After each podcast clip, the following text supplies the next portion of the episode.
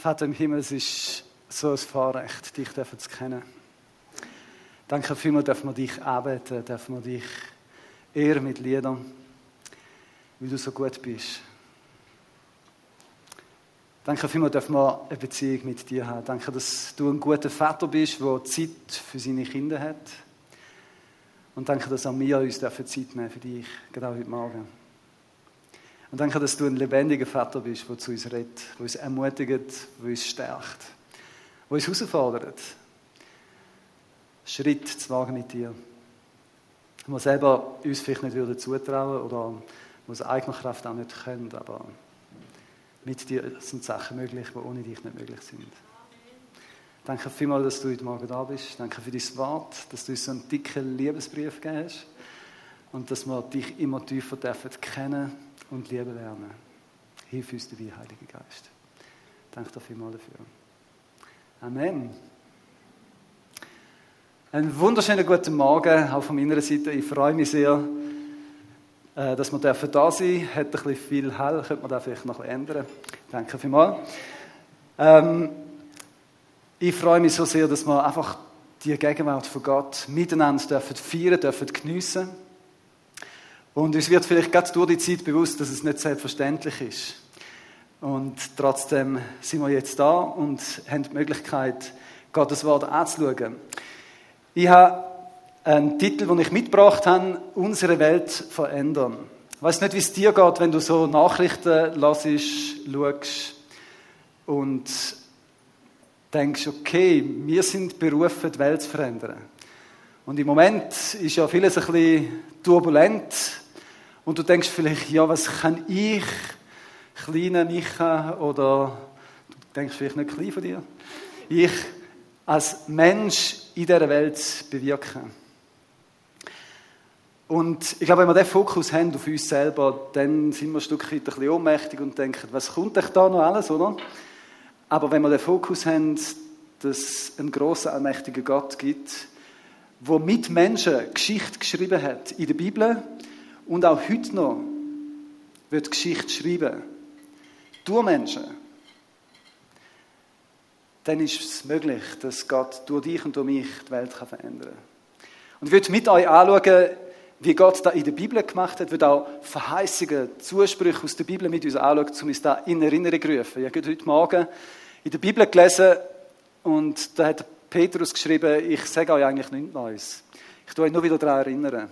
Und so geht es mir ähnlich heute Morgen. Wenn du sagst, ja Micha, da weiß ich alles schon, dann ist es eine Erinnerung. Es daran festheben im Glauben, dass Gott durch dich deine Welt wird verändern ich werde verschiedene Stellen mit euch anschauen, wird eine ein vertiefter, aber so ein bisschen wie auch ein Überblick in dem Thema. Und die erste ist die bekannte Stelle aus Matthäus 5, Vers 14 und 15. Und vielleicht ihr das gesehen, wir haben kein Predigtmanuskript heute Morgen. Ich bin nicht dazu gekommen, eins zu schreiben. Aber PowerPoint wird auf der Webseite drauf sein, mit den Vertiefungsfragen, die ihr gerne auch dürft anschauen dürft. Ihr seid das Licht der Welt. Eine Stadt, die auf einem Berg liegt, kann nicht verborgen bleiben. Auch zündet niemand eine Lampe an und stellt sie dann unter ein Gefäß. Im Gegenteil, man stellt sie auf den Lampenständer, damit sie allen im Haus Licht gibt. Jesus hat das seinen Zuhörern zugesprochen und er hat gesagt, ihr, wo das Wort von mir gehört, ihr sind das Licht der Welt. Und wenn wir heute Morgen Gottes Wort hören und lassen, dann ist da auch ein Zuspruch für dich. Gott hat dich denkt als Licht der Welt. Wichtig ist, dass wir uns dessen bewusst sind. Darum sagt es uns Jesus. Und dass wir uns nicht verstecken.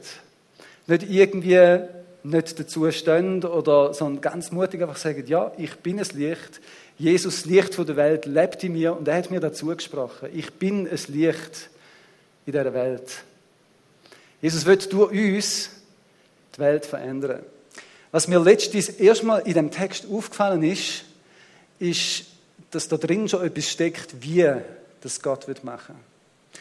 Und zwar heißt da unten, oh nein, da kommt erst nachher. Gut, ich erzähle euch zuerst eine Geschichte und nachher kommt da, was da drinnen steckt. Ich habe da den Spruch äh, von jemandem gehört, der steht irgendwie in einer Kathedrale in England. Mit 20 wollte ich die Welt verändern. Mit 30 mein, oh, was ist da für ein Rechtschreibfehler? Mein Europa. Mit 40 mein Land. Mit 45 meine Region. Mit 50 meine Stadt. Mit 55 meine Straße. Und mit 60 meine Familie. Und ich klammer, das ist von mir hinzugefügt. Und immer mal wieder mein Partner habe ich verändern. Das ist in dem Zitat in England also nicht so drin.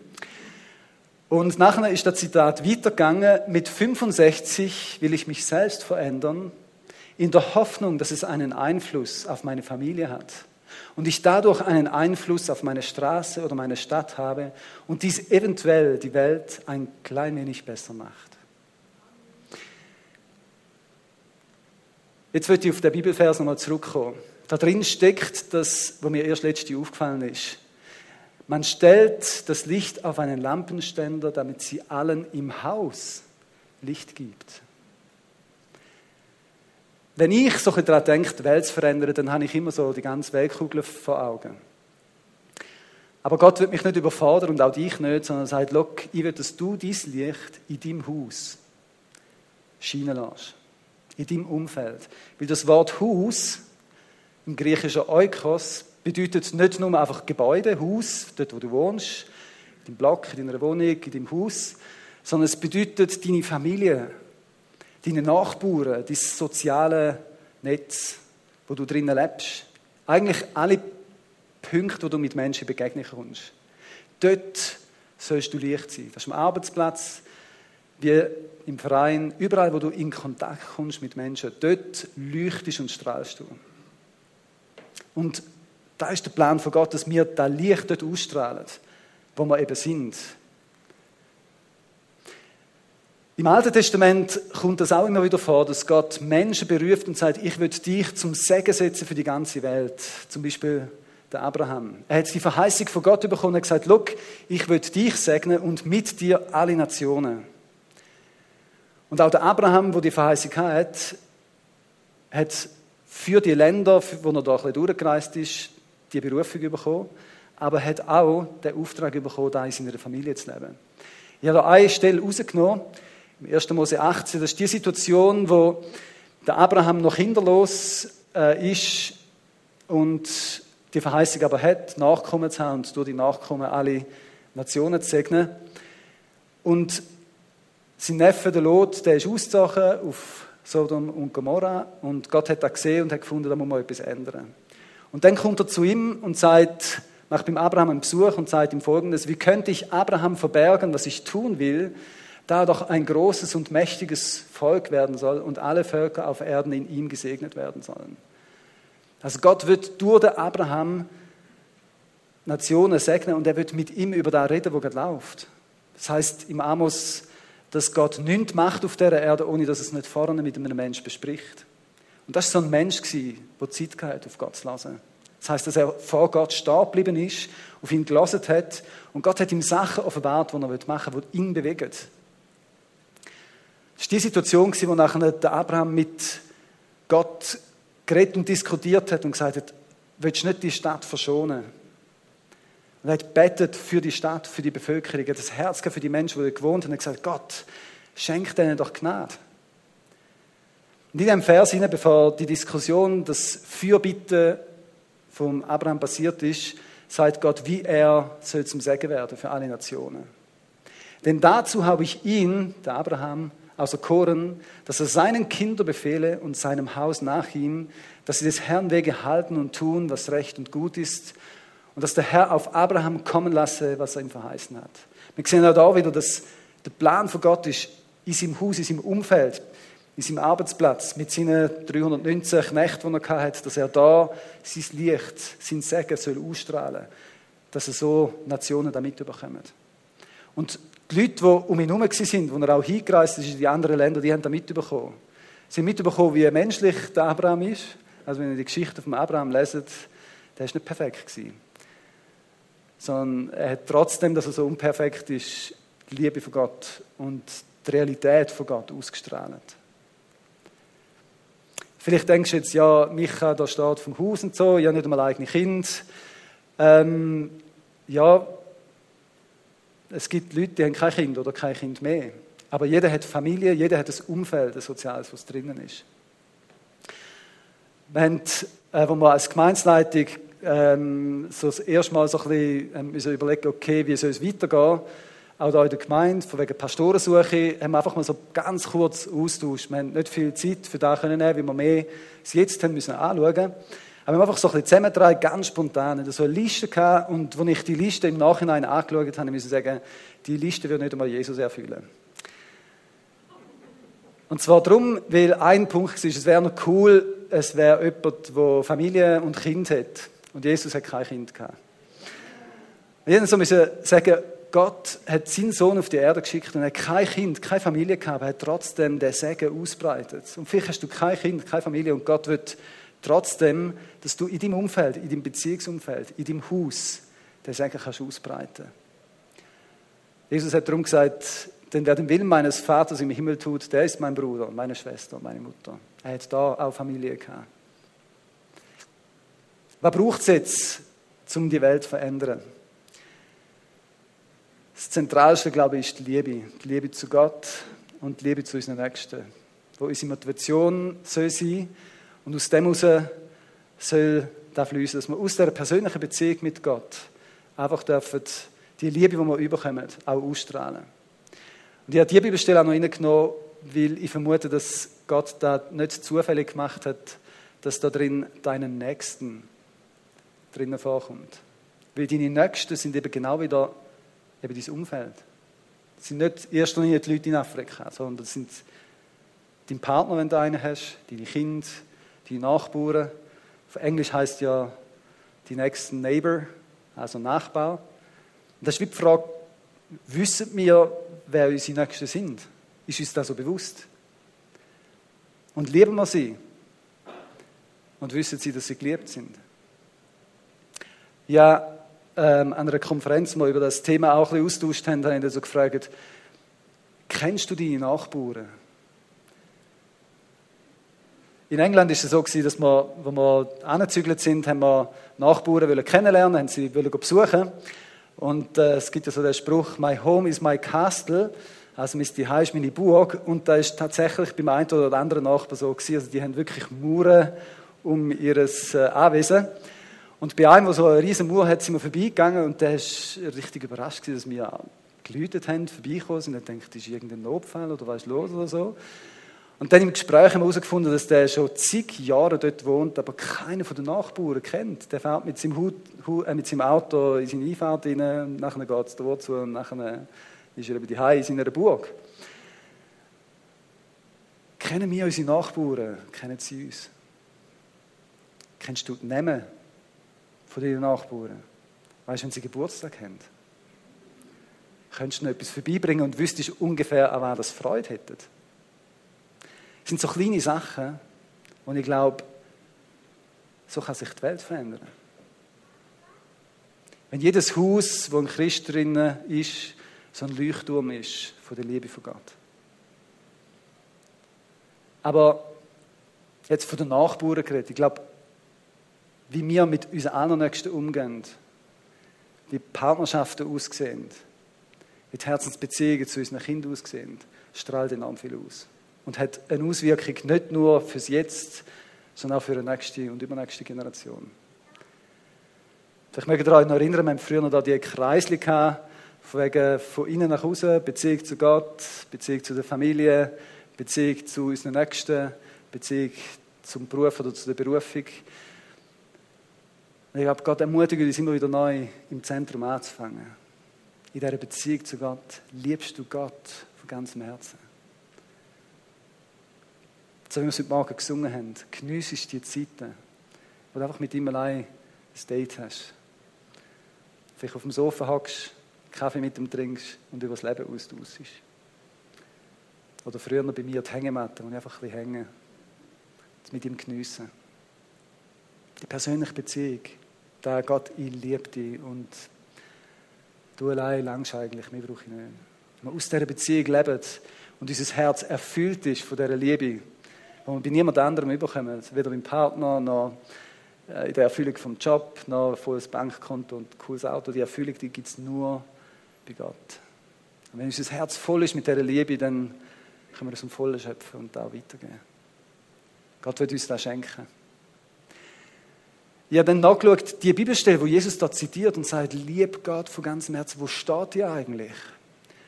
Das steht im Alten Testament, im 5. Mose 6, ab dem Vers 5, dort heißt, du sollst den Herrn, deinen Gott, lieb haben von ganzem Herzen, von ganzer Seele und mit all deiner Kraft. Das ist das Zentralste, die persönliche Beziehung mit Gott. Aber nachher geht es weiter und es heißt, und diese Worte, die ich dir heute gebiete, sollen in deinem Herz sein. Das Wort Gottes hat Kraft, die Welt zu verändern. Aber es fängt dort an, dass es in deinem Herz Raum hat. Es fängt dort an, dass man Gott und seine Stimme kennen und hören. Dass wir wieder Abraham Zeit haben, mit Gott zusammen austauschen und zu reden und wissen, was er auf dem Herz hat. Wie wir das Wort lesen und kennen. Und das Wort bleiben, die in unseren Herzen sind. Und dann geht es aber weiter und es heißt, und du sollst sie deinen Kindern einschärfen und sollst davon reden, wenn du in deinem Haus sitzt. Habe ich extra mal unterstrichen. Wenn du auf deinem Weg gehst, wenn du dich hinlegst, wenn du aufstehst. Wir sehen, wenn dein Herz voll ist vom Wort Gottes, du ihn kennst und seine guten Ahnungen kennst, dann fällt es uns leicht, über das zu reden. Auch mit den Kids. Wie viele von diesen Überzeugungen, die du hast, sind gegründet im Wort Gottes? Und kannst es auch begründen, dem Kind gegenüber oder den Kollegen gegenüber, warum du das machst. Zum Beispiel Gottesdienst. Ähm, ist Gottesdienst wichtig? Ist es einfach aus Tradition wichtig oder ist es wichtig, um Gott besser kennenzulernen, um ihn anzubeten? Was sind die Gründe, wo du sagst, das ist wichtig? Und geben wir da unseren Kind weiter und sagen, hey, es ist mega wichtig, dass wir Zeit haben, Gott anzubeten, ihn besser kennenzulernen, das Wort besser zu verstehen, zugerüstet sein, um das zu tun, was Gott denkt hat. Oder auch ganz praktische Themen, ähm, zum Beispiel Umgang mit der Sexualität. Wie gehen wir mit dem um? Ähm, wenn zum Beispiel mit unseren Kind immer wieder über das auch geredet und warum machen wir es so und nicht anders. Und ein Vater von der Freundin von der Deborah hat in der Schule geschafft und er hat uns mal den Tipp gegeben. Er hat gesagt, dünnt mit euren Kindern über die Sexualität reden, bevor sie in den Kindergarten kommen. Und mir ist ein bisschen früh. So war unsere natürliche Reaktion. Und er hat gesagt, ja weißt, wenn ihr nicht mit ihnen über das redet, dann macht es äh, Gespendli. Und dann hören sie vielleicht Sachen, wo ihr findet, da könnte man ihnen noch ein bisschen anders beibringen. Ich habe das spannend gefunden. Er ist nicht irgendwie mit Gott unterwegs gewesen, sondern hat uns den Tipp einfach mit auf den Weg gegeben und wir haben es dann versucht auch umzusetzen.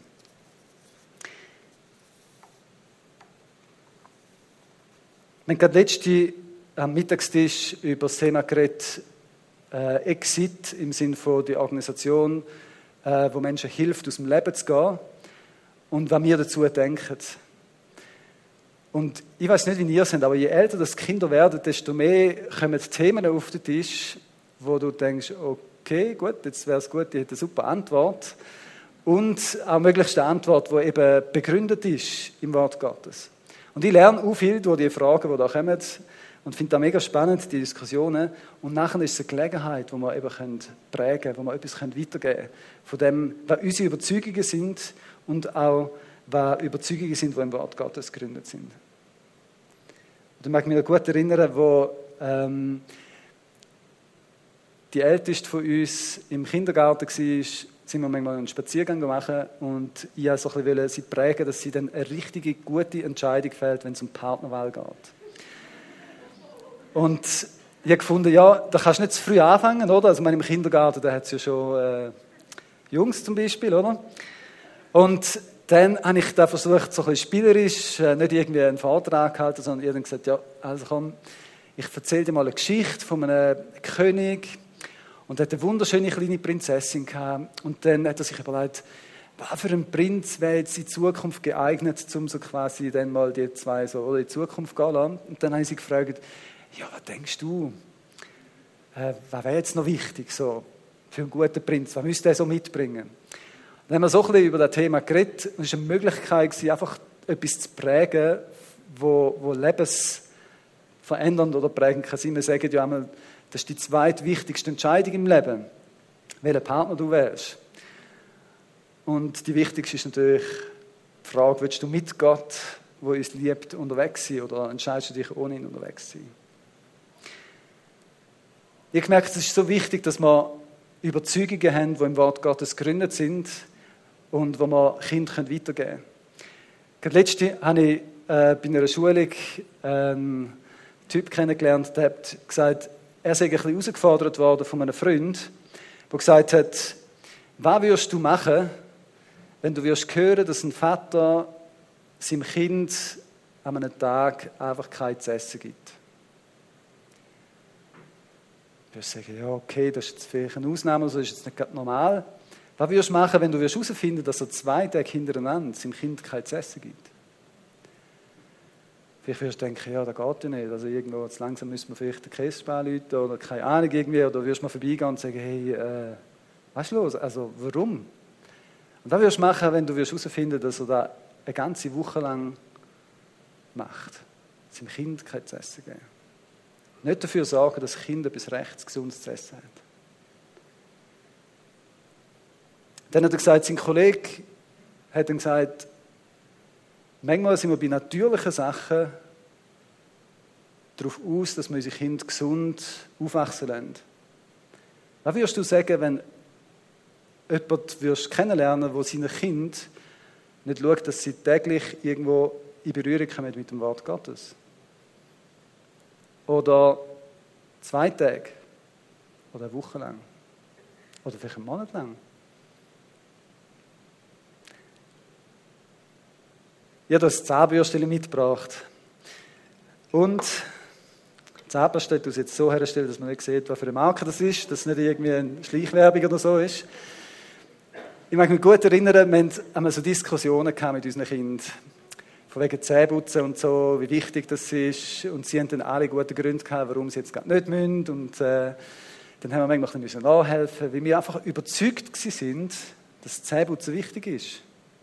Wir haben so ein bisschen Fights und so. Einmal hat meine Tochter ganz etwas Lustiges gesagt. Sie hat irgendwo das Wort aufgeschnappt, Kompromiss. Keine Ahnung wo. Auf jeden Fall bin ich da so mit in einer Diskussion gewesen, oder? Haben sie da auf dem Arm wird äh, das Zahnbürstchen ins Maul und sie mm, das Maul zugehebt. Ähm, und nachher, was machst du, oder? Irgendwie dir ist es wichtig, am Töchterli überhaupt nicht. Auf einmal sagt die Dreijährige, kann man machen einen Kompromiss. Und ich, was?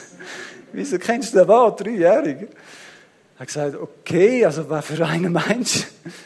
Dann sagt sie, ja, entweder ein Rot oder ein Grüner. Die, okay, machen wir grün, da heisst, die Mühle geht auf und, äh, und irgendwie haben wir dann den Kompromiss können machen. Wenn du überzeugt davon bist, dass Zähneputzen wichtig ist, dann wirst du das mit deinen Kindern machen, wie es dir wichtig ist. Du wirst sie zu ihrem Glück zwingen, im Sinne von, du wirst ihnen versuchen zu erklären, warum es wichtig ist. Du wirst sie ja, prägen in die Richtung, dass man das macht. Und genauso ist es auch bei geistlichen Sachen, dass man Kind prägen und sagen, was wichtig ist. Ich habe dann noch als kleinen Exkurs ähm, so eine Übersicht gebracht, wie man da mit der Phase von der Entwicklung der Kinder machen könnte und was für eine Rolle wir als Eltern da drin haben. Wir in den ersten Jahren, also die Zahlen sind immer so ein bisschen relativ, die einen sagen so ein bisschen 0 bis 3 ist die prägendste Zeit, wo man eben stark prägen soll, jetzt einmal 0 bis 5. Wo Disziplin wichtig ist, dass man die Rolle vom Chef haben, dass man Kinder klar leitet und ihnen sagt, was ist normal bei uns. Also zum Beispiel, ich weiß nicht, wie bei euch ist, bei uns wäre es normal, dass man ohne Schuhe oder mit Hausschuhen im Haus ist und die Schuhe sind für draussen und nicht mit den dreckigen Schuhen ins Haus kommt, dann muss man den Kindern beibringen und sagen, das ist normal bei uns. Da können auch unterschiedliche Sachen sein, die je nachdem die Leute unterschiedlich machen, aber wichtig ist, dass man weiß, was in Ordnung ist und was nicht und das so prägt und möglichst konsequent ist und den Kind da beibringt. Und nachher kommt die Phase so ab drei eben bis fünf, wo man ihnen erklärt, warum. Warum machen wir denn da? Warum ist es jetzt so wichtig, dass jetzt die Schuhe draußen sind und nicht drinnen? Dass man es ihnen erklärt und den Hintergrund auch gibt, dass sie es verstehen.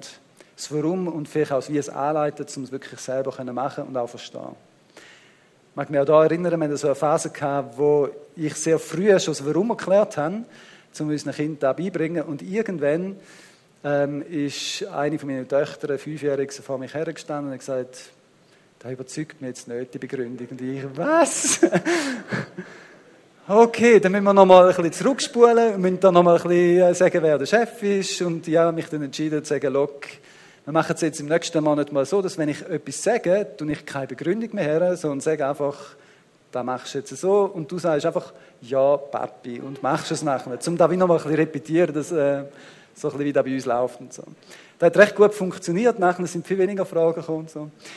Genau, das ist also so sechs bis zwölf und nachher ist das Ziel, äh, Kinder oder Teenager in die Selbstständigkeit führen, dass sie selber Verantwortung übernehmen für ihr Leben und dann bist du nicht mehr der Lehrer, der erklärt, warum und wie, sondern du bist der Coach. Du bist der, der eigentlich neben dran steht und ab und zu noch ins Spielfeld reinruft und sagt, äh, ich will ein bisschen so, oder komm mal schnell daher, ich glaube, wir müssen da noch ein bisschen etwas klären und so, und dann kannst du wieder gehen.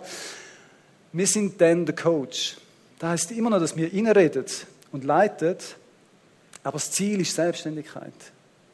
Ich habe letzte äh, einem von meinen Kindern gesagt, der immer raten wem, Schau, du bist jetzt zwölf und bis jetzt bin ich verantwortlich gewesen, dass es in deinem Leben so läuft, wie es Gott denkt hat. Aber jetzt kommt so ein Wechsel.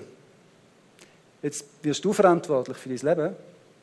Und irgendwann stehst du mal vor Gott und du wirst für alles, was du gemacht und du hast müssen Verantwortung übernehmen. Du hast richtig gespürt, wie dein Druck auslöst. Positiv. Im Sinne von, dass sie verstehen, Sie sind verantwortlich für ihr Leben, für was sie machen. Und nicht ich. Klar, wenn sie ein Eich anstellen, dürfen gleich noch den Kopf herheben bis 18, aber genau. Und ab 19 ist das Ziel Freundschaft. Dass wir Ratgeber können sein und bleiben, dass wir in dieser Beziehung können sein mit unseren Kindern, dass sie das Vertrauen haben, zu uns zu kommen und Fragen zu stellen. Und das ist wie bei Jesus. Jesus hat am Schluss von seinem Dienst gesagt, ihr seid meine Freunde, ihr habt alles offenbart. Wir haben eine Herzensbeziehung. Ihr, ihr versteht, dass ich der Chef bin und ihr seid meine Freunde, weil ihr tut, was ich euch befehle. Wir haben eine gute Beziehung und das Ziel ist auch bei den Kindern, dass wir eine freundschaftliche Beziehung haben. Jetzt, wenn du da umkehrst und sagst, ich würde am Anfang schon ein guter Freund sein und du bist nicht der Chef und hast nicht klar Ahnung hineingegeben, dann wird es schwierig. Es ist wichtig, da einfach zu verstehen und auch in die Richtung zu prägen. Also wir sehen, das Wort Gottes ist entscheidend und dass es unser Leben prägt, in unserem Herz ist und dass wir begründet auf, dem Wort Gottes unser Leben leben und auch da können weitergeben Nachher im gleichen Kapitel heißt es, wenn dein Sohn dich zukünftig fragt, was bedeuten die Zeugnisse und die Ordnungen und die Rechtsbestimmungen, die der Herr, unser Gott, euch gegeben hat, dann sollst du deinem Sohn sagen, Sklaven waren wir beim Pharao in Ägypten, aber der Herr hat uns mit starker Hand aus Ägypten herausgeführt. Der Herr hat vor unseren Augen große, unheilvolle Zeichen und Wunder an Ägypten und an dem Pharao und seinem ganzen Haus. Wir sehen, dass Gott das Volk Israel ermutigt und auffordert, nicht nur die Beziehung mit Gott zu pflegen und die Ahnungen im Herz zu tragen, sondern dem Kind oder im Umfeld auch zu erzählen von dem, was sie mit Gott erlebt haben. Sie haben erlebt, wie Gott sie befreit hat aus der Gefangenschaft wie Gott sie geführt hat, wie Gott sie versorgt hat. Sie haben jene Sachen erlebt und Gott sagt, erzählt es, erzählt von diesen Wundern. Und Gott, glaube ich, ermutigt uns genau das Gleiche zu machen. Erzähl von diesen Sachen, die du mit Gott erlebt hast. Erzähl deinen Kind, wie Gott dich befreit hat, wie du ihn kennengelernt hast, was sich in deinem Leben verändert hat. Wissen deine Kinder, wie du zum Glauben gekommen bist? Wissen deine Kinder, wie Gott dein Leben verändert hat, was anders geworden ist. Wissen es deine Nachbarn? Wissen es deine Arbeitskollegen? Wisst ihr, ich staune manchmal, wie offen und frei die Leute von ihren Krällen und Perlen und Feng Shui und keine Ahnung was erzählen, was ihnen irgendwo ein bisschen geholfen hat. Und wie zurückhalten, wir unser Licht ein bisschen unter den Scheffel stellen. Ich eingeschlossen. Mich eingeschlossen. Also ich tue da niemand verurteilen. Aber ich glaube, da hat Sprengkraft, wenn Menschen hören, dass es einen Gott gibt, wo Herzen verbindet und heilt, wo wir verletzt sind, wie es mein Herz war. Dass es einen Gott gibt, wo, wenn man ihn sucht, sich finden lässt. Ein Gott gibt, der tröstet, wenn man Verlust muss erleiden muss. Ein Gott gibt, der einem ganz praktisch hilft, wenn man den Schlüssel verloren hat. Der einem hilft, Prüfungen zu bestehen, wo man keine Chance hat. Was auch immer du mit Gott erlebt hast, du hast es nicht nur für dich erlebt, sondern auch zum anderen Menschen Hoffnung machen. Und du musst nicht von der Droge befreit sein, um einen normalen Schweizer irgendwie zu überzeugen, dass es Gott gibt. Die meisten Schweizer haben kein Drogenproblem. Aber die ganz alltäglichen Sachen, die du mit Gott erlebt hast, hat Gott dir geschenkt, dass deine Welt, dein Umfeld sich verändert. Der Heilige Geist ist uns geschenkt, dass wir mutig Züge sind. Vielleicht bist du wie ich zaghaft und nicht so mutig, aber der Heilige Geist wird dir heute Morgen Kraft und Mut schenken und Gelegenheiten, einfach etwas von Gott mal fallen zu lassen. In aller Schwachheit und zu sehen, wie Gott das mega braucht. Und deine Welt anfängt zu verändern. Und vielleicht fängst du bei deinen Nächsten an erzählst heute nach dem Gottesdienst jemandem etwas, was du erlebt hast mit Gott. Erzählst heute beim Mittagstisch deinem Kind mal deine Geschichte, wie du Jesus kennengelernt hast. Es hat Sprengkraft. Es wird deine Welt verändern. Es wird bewirken, dass das Kind merkt, der Gott ist erlebbar, erfahrbar. Und ihre Hoffnung könnte auch Gott sein. Dann. Mose hat seinen Leuten im Volk gesagt, dass sie erzählen sollen, wie Gott sie geführt hat. Er führte uns von dort heraus, um uns herzubringen, in das Land zu geben, das er unseren Vätern zugeschworen hat. Und er hat uns geboten, all diese Ordnungen zu tun, den Herrn, unseren Gott zu fürchten, damit es uns gut geht alle Tage und uns am Leben erhält, so wie es heute ist. Wenn ich zurückschaue auf mein Leben, sehe ich, wie viele Sachen Gott mich bewahrt hat oder er mir geschenkt hat und ich eigentlich dank seiner Gnade nur da stehe, wo ich jetzt stehe. Und das Bewusstsein, die Dankbarkeit, ist etwas, was wir auch weitergeben und prägen können. Menschen können Mut bekommen. Das heißt nicht, dass wir verschont sind vor allem, aber dass wir jemanden haben, der bei uns ist. Dass wir jemanden haben, der uns versteht, der uns hilft, durch die Höchst und Tiefs vom Leben durchzugehen. Und wo wir wissen, das Schlimmste, was uns passieren kann, ist, dass wir einen stark höher an eine Party gehen. Und das ist eine Perspektive, die einem schon ein bisschen Ruhe gibt, in all diesen Schwierigkeiten, die man vielleicht im Leben oder auf dieser Welt sieht. Also mir geht es zumindest so. Der letzte Vers, nicht von meiner Predigt, aber vom Alten Testament, zeigt das Herz von Gott, was er sich eigentlich wünscht. Das heißt da, er wird die Herzen der Väter ihren Kindern und die Herzen der Kinder ihren Vätern zuwenden, damit ich, meine, damit ich bei meinem Kommen nicht das Land vernichten muss. Es ist das Herz von Gott, wo als Vater sagt, ich wünschte mir als Vater eine Herzensbeziehung mit meinem Menschenkind zu haben. Das ist gleichzeitig das Herz von dem himmlischen Schöpfer, wo sagt, ich wünsche mir, dass die Herzensbeziehung zwischen Eltern und Kind und Kind und Eltern wirklich die Herzensbeziehung ist. Dass die Liebe, die ich den Eltern gegeben habe, zu den Kindern fließt und erwidert wird und dass die Verbundenheit da sein kann. Und jemand hat mal gesagt, wenn, wenn da alle Menschen würden leben, die Herzensverbindung mit dem himmlischen Vater und die Herzensverbindung mit ihrem Kind, dann wäre in einer Generation die ganze, die ganze Welt durchdrungen von dieser Liebe von Gott. Und das ist das Herz von Gott. Er wünscht sich das.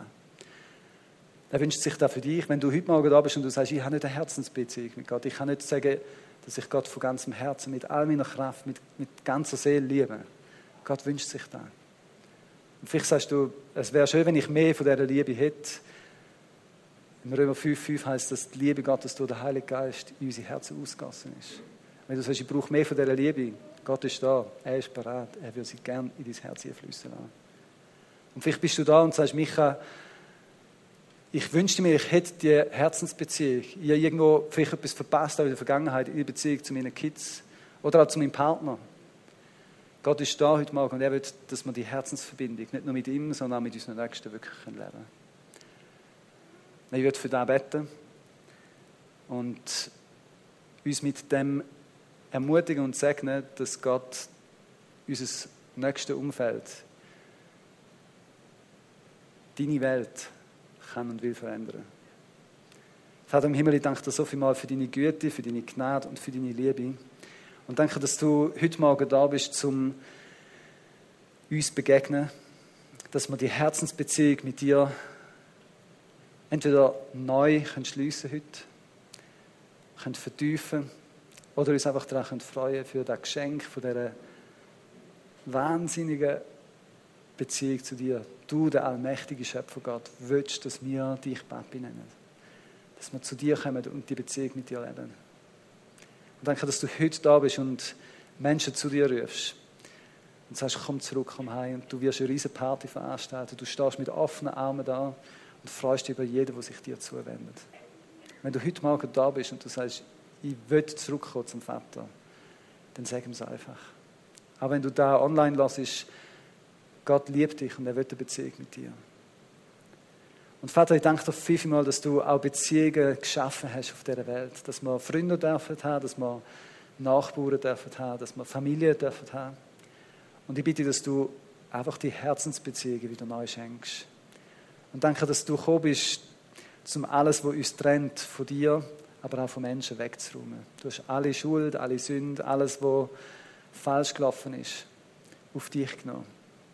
Und danke, dass du Menschen befreist von negativen Erfahrungen in der Vergangenheit, aber auch von Sachen, die jetzt zwischen ihnen und ihren Ehepartner stehen, zwischen ihnen und ihren Kindern stehen. Und wir bitten dich, Herr, schenk die Verbindung von den Herzen, die Zuneigung von den Herzen, von Eltern zu ihren Kindern und von Ehepartnern, die sich irgendwie auseinandergelebt haben. Danke, dass du die Hoffnung bist. Danke für alles, was du schon tun hast in unseren Herzen. Es ist deine Gnade, die das bewirkt und auch bewirkt hat. Danke dir von ganzem Herzen dafür.